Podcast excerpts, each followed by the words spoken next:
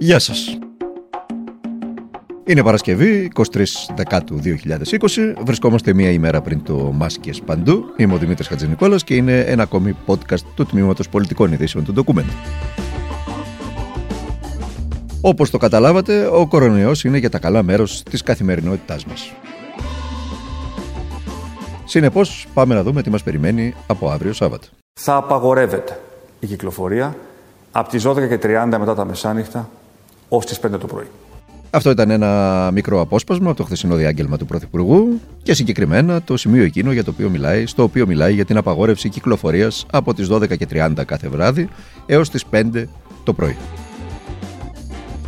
Αυτές τις ε, 4,5 ώρες, για την ακρίβεια, θα επιτρέπεται να κυκλοφορούν μόνο όσοι διαθέτουν έγγραφα από τον εργοδότη τους και τις αντίστοιχες βεβαιώσεις από την Εργάνη, είναι το σύστημα Εργάνη, που εργάζεται και που τον απασχολεί η επιχείρηση και μόνο σε εξαιρετικές περιπτώσεις για θέματα υγείας. Ουδής άλλος μας είπε χθες και ο κύριος Χαρδαλιάς. Η χρήση μάσκας γίνεται υποχρεωτική παντού. Όχι μόνο σε κλειστούς, αλλά και σε ανοιχτούς χώρους. Και αυτό ήταν ένα απόσπασμα από την καθολική χρήση μάσκας από αύριο Σάββατο σε όλους τους χώρους κλειστούς και ανοιχτούς. Ο κόσμος πάντως, ε, εξ όσων ε, είδα το πρωί, ε, φοράει από σήμερα τις μάσκες. Είναι μια πρόβα generale για ό,τι θα αρχίσει από αύριο. Σε ό,τι αφορά στον περίφημο πλέον χάρτη που δείχνουν και τα κανάλια από το πρωί μέχρι το βράδυ, από σήμερα Παρασκευή η Περιφερειακή Ενότητα της Καστοριάς εντάσσεται στο επίπεδο 4, αυτά τα επίπεδα αυξημένου κινδύνου, ενώ στο επίπεδο 3, στο πορτοκαλί, αυτό είναι αυξημένης επιτήρησης, εντάσσονται πλέον οι περιφερειακές ενότητες Θεσσαλονίκης, Βιωτία, Λάρισας και Σέρων. Όσον αφορά στα Γιάννενα, παραμένουν προς το παρόν στο επίπεδο 3, ωστόσο η κατάσταση λέει θα επαναξιολογηθεί αύριο Σάββατο. Και φυσικά η Περιφερειακή Ενότητα Κοζάνης παραμένει στο επίπεδο 4.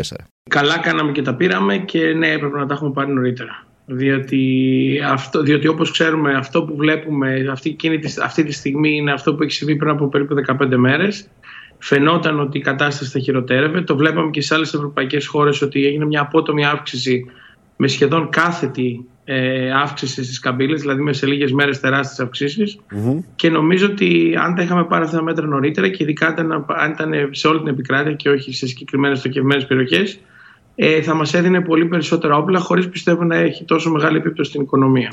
Και αυτός που ακούσατε ήταν ο καθηγητής γενετικής, ο κ. Μανώλης Δερμιτζάκης, ο οποίος ε, τι λέει, λέει ότι θα έπρεπε να ληφθούν πιο πριν τα μέτρα και μάλιστα καθολικά για όλη δηλαδή την επικράτεια, διότι οι προειδοποιήσεις από το εξωτερικό για το τι έρχεται υπήρχαν.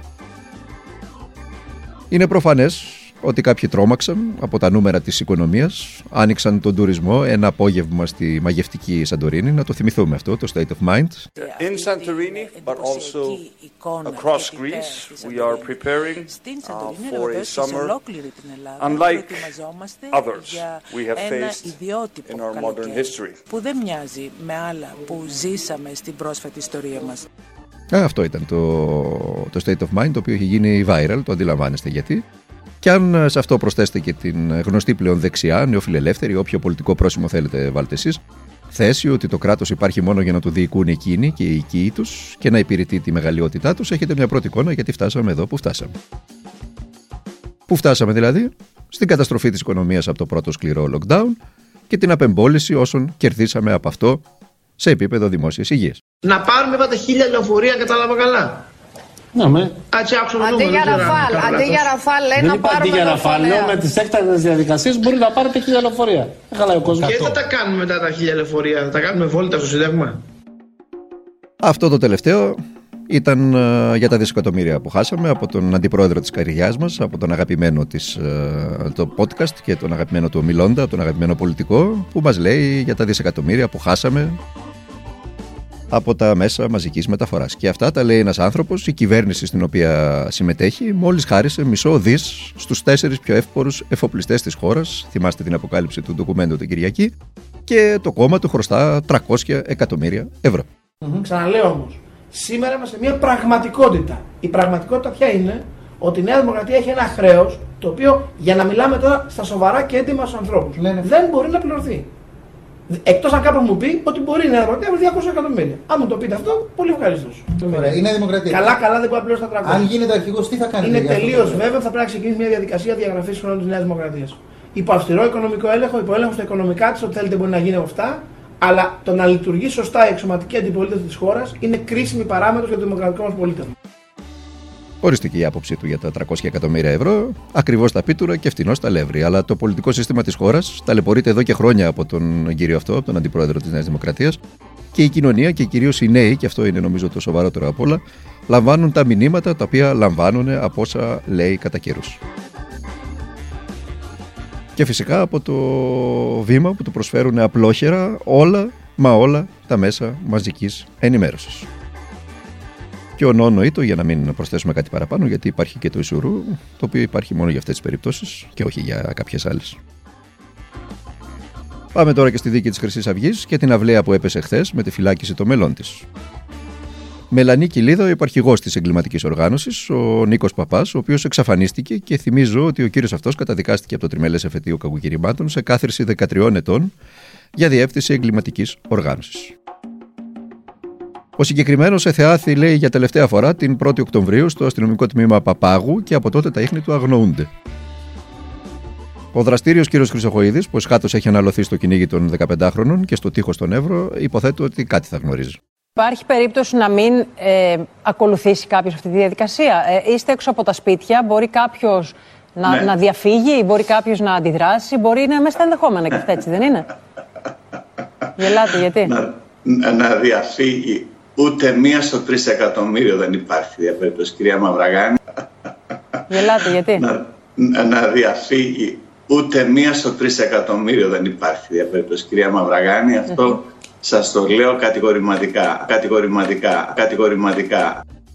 Και αυτός ήταν ο συνδικαλιστής της Ελλάς, ο κύριος Μπαλάσκας το γέλιο του για την περίπτωση μίας στο δισεκατομμύριο που χανόταν κάποιος από τα μέλη της εγκληματικής οργάνωσης είναι μια ηχηρή υπόμνηση στην υπόλοιπη κοινωνία για το τι συμβαίνει σε μια χώρα όπου διαχρονικά, να τα λέμε και αυτά, πορεύτηκε με το δόγμα παπάς, κομματάρχης και αστυνόμος. Ταιριάζει τέλεια και με τα δύο ηχητικά του κυρίου Γεωργιάδη στο ρόλο φυσικά του κομματάρχη. Στην ειδησιογραφία κυριαρχεί και η τριήμερη συζήτηση στη Βουλή, η οποία ξεκινά σήμερα στις 7 για το νέο πτωχευτικό κώδικα, μετά την κίνηση του Αλέξη Τσίπρα να καταθέσει πρόταση μορφής στο πρόσωπο του Υπουργού Οικονομικών Χρήστο Σταϊκούρα. Πέρα από την ουσία, αφού ο πτωχευτικό κώδικας, το έχουμε πει πολλές φορές, με ευθύνη της κυβέρνησης είναι χωρίς υπερβολή ένα τέταρτο μνημόνιο στην πλάτη της κοινωνίας, η κίνηση του Πρόεδρου του ΣΥΡΙΖΑ είναι και ένα μήνυμα αντεπίθεσης της αξιωματικής αντιπολίτευσης μετά από μια μακρά περίοδο εσωστρέφειας. Πολλοί κόσμος είχε παραξενευτεί για την εσωστρέφεια αυτή. Πολλοί κόσμος ζητούσε μια πιο ε, ισχυρή, ας το πούμε έτσι, ας χρησιμοποιήσουμε αυτή τη λέξη, μια πιο σκληρή αντιπολίτευση απέναντι στην κυβέρνηση. Ε, Α ελπίσουμε για το καλό της κοινωνίας, γιατί αυτός είναι ο ρόλος της αξιωματικής αντιπολίτευσης, να ασκεί αντιπολίτευση στην ε, κυβέρνηση και να ελέγχει με τον τρόπο αυτό την κυβέρνηση. Α ελπίσουμε ότι θα έχει συνέχεια. Σε ό,τι αφορά τέλος το, το πλοίο αυτό που έχει γίνει και αυτό καθημερινότητά μας μαζί με τον κορονοϊό, το Orange Rates, συνεχίζει τις βόλτες εντός της δυνητικά ελληνικής υφαλοκρηπίδας. Είπαμε και σημειώστε το αυτό, δια της επανάληψης χωνεύεις ακόμα και την απώλεια δυνητικά εθνικού χώρου.